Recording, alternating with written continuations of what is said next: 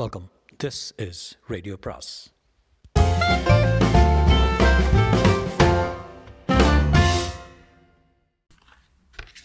அனைவருக்கும் அன்பு வணக்கம். பாலகுமாரனின் சேவல் பண்ணை அத்தியாயம் நான்கு. நீ ஏன் இங்கே வந்து மாட்டினீரு? ஞாயிற்றுக்கிழமை வீட்டில் நிம்மதியாக தூங்குறத விட்டுட்டு வைத்தியக்காரனோட பேசிக்கிட்டு இருக்கிறாச்சே நான் பாட்டுக்கு ஊருக்கு போய் தொலைஞ்சிருப்பேன். ஆஃபீஸில் எக்ஸ்ட்ரா டியூட்டி இருக்குது வர வேணாம்னு எழுந்துட்டா தம்பி துறை ஒன்று அந்த பையன் இருக்கணும்? இல்லை நாம் இருக்கணும்? இது உறுதியாக சொல்லிவிட்டேன் உங்கள் மேலேயும் தப்பு இருக்குது சண்முகம் நான் ஐஸை அழுத்தி கொண்டு மெல்ல பேசினேன். என்ன தப்பு மணி? நான் உண்டு என் வேலை உண்டுன்னு கிடப்பேன். இந்த லாட்ஜில் ஒருத்தர்கிட்டையும் தகராறு இல்லை மணி எனக்கு? அவனுக்கு பிடிக்காத விஷயம் ஏன் பேசுகிறீங்க சண்முகம் வர்றவனுக்கு கஷ்டமாக இருந்தால் நம்ம தள்ளி போய் சிகரெட் பிடிக்கிறது இல்லையா? அவன் காது பட பொம்பளை சமாச்சாரம் பேசுவானே. அப்படி பேசுகிறது அவனுக்கு கஷ்டமாக இருக்குதுன்னு சொன்னப்புறம் பேசுவானே. என்ன மணி நீங்கள் கூறு கேட்டு பேசுகிற பன்னெண்டு அடிக்கு பன்னெண்டு அடி இது ரூமு இதில் எங்கிட்டு தள்ளி போவேன் போகிறவன் பேசிட்டு தான் இருப்பான். நாலு பேர் புழங்குற இடத்துல இப்படி எல்லாமே இருக்க முடியும்? அப்படி என்ன தப்பாக பேசினோம் சார்? அவரை பற்றியா அவர் வீடு பற்றியா தப்பாக பேசினா? எங்களுக்குள்ள ஆயிரம் பேசிக்கும். இவர் யார் சார்? கேட்க. தம்பித்துறை தம்பித்துறை முன்னால் வந்தார். சார் நீங்கள் சொல்கிற கம்ப்ளைண்ட் எனக்கு புரியுதே. நீங்கள் கெட்ட வார்த்தை பேசுகிறதுண்டா எல்லாம் சேமத்தியாக பேசுவார் பாஸ்கர். மணி நம்ம மாதிரி தான் என்னவோ அந்த ஐயர் பையன் பேச்சு கேட்டுக்கிட்டு நம்ம மேலே பாயிறாரு. பாஸ்கர் எல்லா இடத்துல எல்லாம் பேசிட முடியுமா?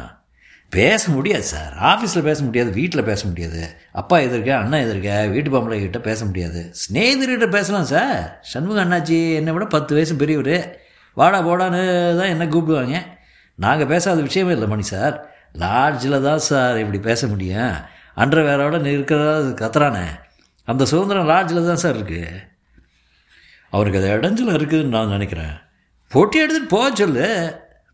உங்களை போக சொல்கிறான் அதையும் பார்த்துடலாமே அவன் போகிறான்னு பாஸ்கர் மேன்ஷன் கேர்டேக்கரு எங்கள் பாருக்குட்டி பாருக்குட்டி வந்துரு.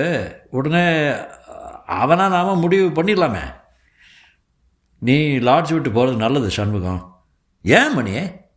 அவன் சரியா இல்லை. என்னன்னு சொல்வேன். தயங்கி தயங்கி நான் விஷயம் சொன்னேன்.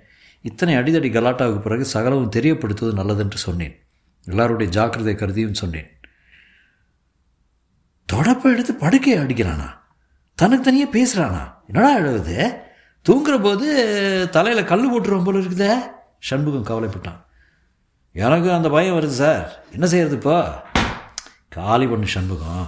நான் வற்புறுத்தினேன் நான் எங்கேப்பா போக? காலி பண்ணிட்டு? என் வேதனை தெரியாது பேசுகிறேன் செங்கல்பட்டில் இருந்துட்டு ஆஃபீஸ் போகிறேன் என் பொண்டாட்டி ஒம்பது மணி ஆஃபீஸ்க்கு ஆறு மணிக்கு கிளம்புனேன் சைக்கிள் மிதிச்சு ஸ்டேஷன் வரணும் சேத்துப்பட்டில் இறங்கி பஸ் பிடிக்கணும் தினமும் ஊர் பயணம் மாதிரி சே பொண்டாட்டி பொருளில் விட்டுட்டு மொயில வேகாத சோறு சாப்பிட்டு நாய் பழப்பானுது திங்கக்கிழமை காலையில் ஒவ்வொரு வாட்டியும் வீடு கிளம்புற போது பிள்ளை ஒன்று அழுகுறான்.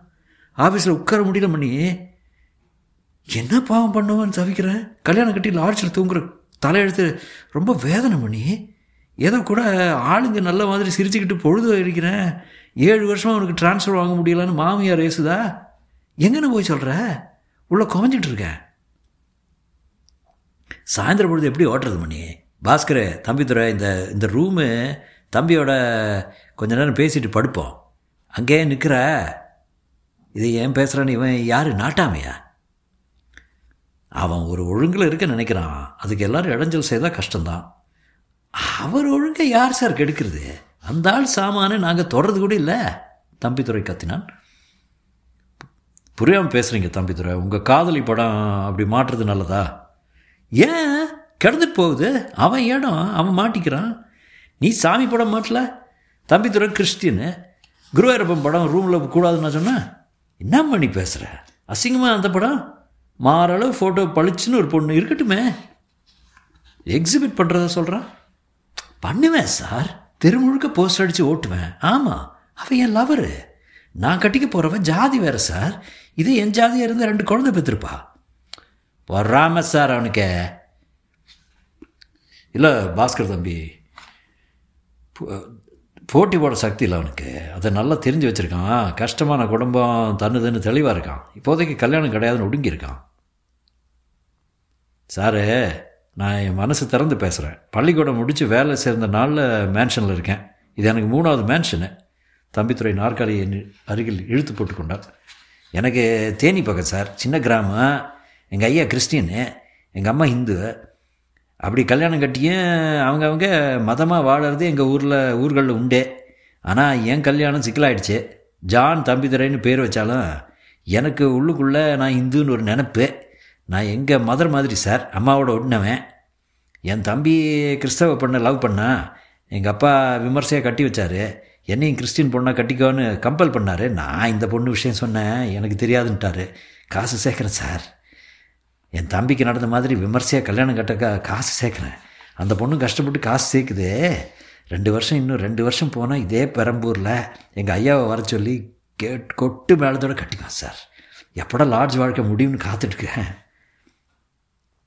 பத்து மணி வரைக்கும் சினிமா பாட்டு கேட்குறோம்னா விதி. தலையெழுத்து எங்கள் தூ எங்கள் துக்கம் தொடச்சிக்க கேட்குறோம் தெருவு திரும்பினா அவ வீடு போய் முடியை பிடிச்சி இழுத்து வந்து தாலி கட்டின மாட்டேன்னு சொல்வாளா? யாரும் தடுத்துட முடியுமா? ஊர் மெச்சா கல்யாணம் கட்டணும்னு காத்திருக்கேன் சார். அண்ணாச்சி சண்முகத்துக்கு தெரியும். நான் கையெழுத்து போடுறேன். கவலைப்படாத ராஜான்னான்றாரு நாங்கள் அப்படி தான் சார் பேசுவோம். சண்முக அண்ணாச்சி வேதனை எனக்கு எல்லாம் நல்லா தெரியும். தொட்டு பேசுகிற எனக்கே ராவில் நில கொல்லலை. பாவம் குடித்தனக்கார மனுஷர். எத்தனை வேகனை இருக்கும் வேதனை இருக்கும். மூஞ்சி எதுக்காக தூக்கி வச்சுக்கிட்டே இருக்க முடியுமா? பேச்சா பாட்டா காட்டு கத்தெல்லாம் தீர்த்துக்க வேண்டிதான் ஆயிரம் ரூபாய் சம்பளம் வருது மணி சார். நிம்மதி இல்லை மனசில். வெளியில் சிரிச்சுக்கிட்டு வரோம். அப்பா சொல்கிற பொண்ணுக்கு சரின்னு சொல்லியிருந்தா நாலு வருஷம் முன்னே கல்யாணம் நடந்திருக்கேன். என் குழந்தைகிட்ட இதான் நான் இருந்த லாட்ஜுன்னு வேடிக்கை காட்டிக்கிட்டு போயிருப்பேன். இதோ பாஸ்கர் பையன் முறை பண்ண ரெண்டாம் தரமாக எவனோ கட்டிக்கிட்டான்னு இடிஞ்சு போயிட்டான். குடிச்சு ஆடுனா நாங்கள் நல்ல வார்த்தை சொல்லி நிமித்தினோம். அப்படி இப்படி போயிட்டு வரான். அதையும் வேணாம் குறைச்சிக்கடான்னு சொல்கிறோம் அப்புறம் அவன் தலையெழுத்து சார். இவனை போய் பொறுக்கி நான். டேரக்டர் மகேந்திரன் படம் என்ன? அது மெட்டி. அதை பார்த்துட்டு ரெண்டு நாள் அழுதான் சார் இவன். பாஸ்கர் தியேட்டர்லேருந்து வரப்போவே சுருண்டு விழுந்துட்டான் சார். அவன் அவன் ஆயிரம் வேதனையோட எப்படிடா செட்டில் ஆக போகிறோன்னு ஏங்கிட்டு இருக்கான். பேச்சு போதெல்லாம் மறந்துட்டு வளைய வர்றான். என்ன அடவாடி தான் சார் அவன் செய்கிறது தம்பித்துறை மூச்சு வாங்கினான்.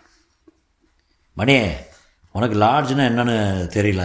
சுகமாக வீட்டோட வளர்ந்த நேரங்காலத்தை கல்யாணத்தை கட்டிக்கிட்டு பிள்ளைங்க பெற்ற வெயில் படாத வளர்ந்துட்டு த மணி. தர சொன்ன மாதிரி லாட்ஜில் இருக்க எவனும் சந்தோஷமாக இல்லைங்கிறது நெசம். வீட்டு சுகம் மாதிரி வராது மணி.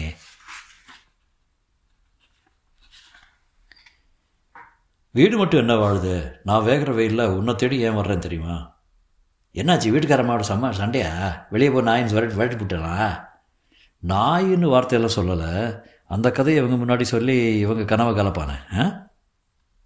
கிளம்பு எங்கேயாவது காலாறு நடந்துட்டு வருவோம். மணி நாளாச்சு மறுபடியும் ரூமுக்குள்ளே நான் நுழைய விரும்பலை.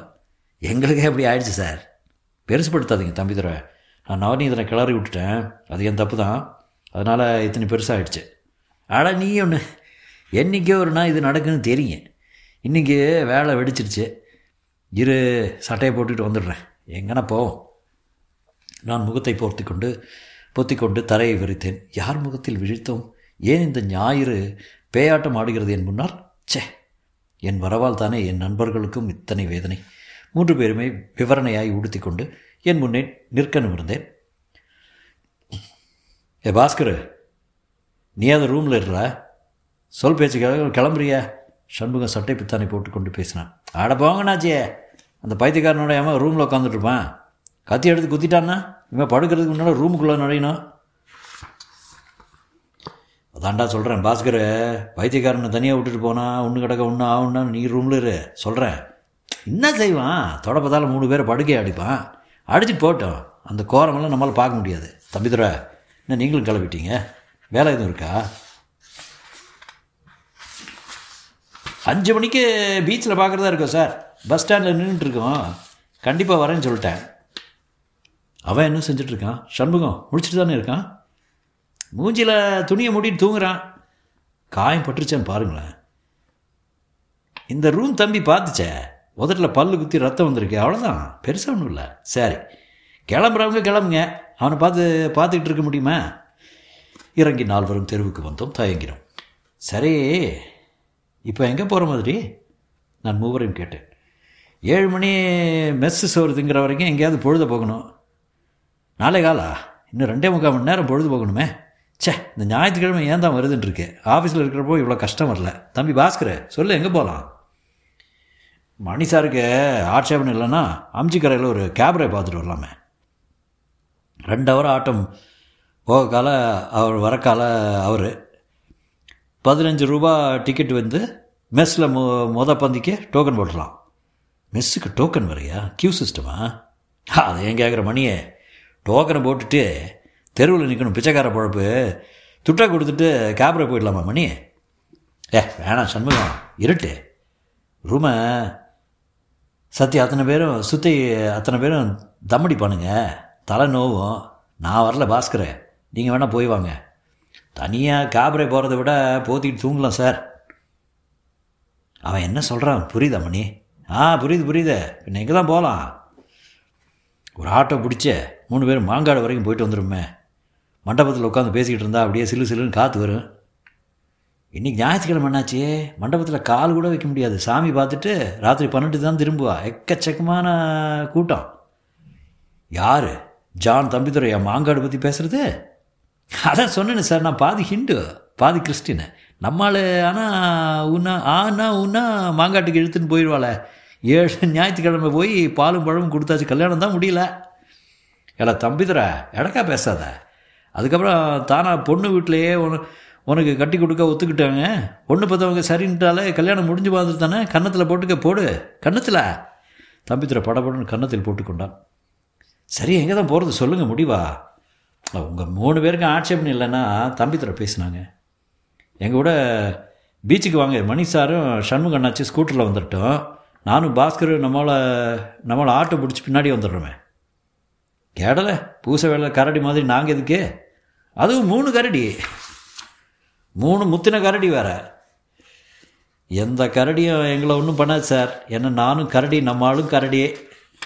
அது சரி தம்பி தம்பித்துறை நீங்கள் ஜாலியாக இருப்பீங்க. நாங்கள் எதுக்கு? ஒரு ஜாலியும் கிடையாது. அண்ணாச்சிக்கு தெரியும். பீச்சாங்கரையில் உட்காந்து என்ன ஜாலி பண்ண முடியும்? சுண்டல் முறுக்கு விற்கிறவன் பிச்சைக்காரன். பொம்பளையே கிடைக்காதவன் சுற்றி சுற்றி வந்து கும்பிடிப்பாங்க விரட்டவே நேரம் சரியாக இருக்கும். அந்த கும்பலுக்கு இந்த கும்பல் எவ்வளோ தேவையில்லைங்கிறியா நம்ம ஆளுக்கு உங்களுக்கு தெரியும். பாஸ்கர தம்பின்னு கூட கூப்பிடும் மணி சார் தான் புதுசு. அறிவுப்படுத்தி விட்டான் போச்சு. கல்யாணத்துக்கு கையெழுத்து போட இன்னொரு ஆள் வேணாமா? சம்பரமாக போட்டுடலாம். ஆனால் இப்போ நாங்கள் வேணாம். அந்த பொண்ணு ஏதாவது கற்பனை பண்ணிட்டு வருவோம். உங்களோட பேச ஆயிரம் இருக்கும். தடி தடியாக எங்களை வச்சுக்கிட்டு என்ன பேச? அதுக்கும் கஷ்டம் எங்களுக்கும் கஷ்டம். ஒரு கற்பனையும் கிடையாது அண்ணாச்சி வேண்டாம் தம்பிதுரை நீங்கள் கிளம்புங்க. லேட் ஆகிடுச்சு உங்களுக்கு. வார வாரம் பீச்சுக்கு போய் போர் அடிச்சு சார் ஏதோ உங்களோட பேசிகிட்டு இருக்கலான்னு பார்த்தா மாட்டேங்கிறீங்களேங்க சண்முகம் இது என்ன கொடுமையா கொடுமையாடா. காபரையும் போரு வார வாரம் காதலியோட பீச்சு போகிறதும் போரா கோயில்லையும் கூட்டம். அப்போ ஞாயிற்றுக்கிழமை எங்கே தான் போவீங்க? நிஜமாகவே மேன்ஷன் வாழ்க்கை கஷ்டம்தானா? ஞானம் வந்துருச்சு ஞானம் வந்துருச்சு. நம்ம மணிக்கு ஞானம் வந்துருச்சு. ஜோராக ஒரு தடவை கை தட்டுங்க எல்லாரும். ஏங்கண்ணே மத்தியானத்துலேருந்து திருப்பி திருப்பி புலம்பிகிட்டு இருக்கேன் இப்போ தான் புரிஞ்சுது உங்களுக்கு? ஊரும் கைதட்ட திருஜனங்கள் திரும்பி பார்த்தனர் வீடு தான் சொர்க்கம் மணியே எலி வளையானாலும் தனி வளையங்கிறாங்களே அதுக்கு இதான் அர்த்தம். சம்பந்தம் இல்லாத நாலு பேர் ஒரு ரூமில் இருக்கிறது கொடுமை.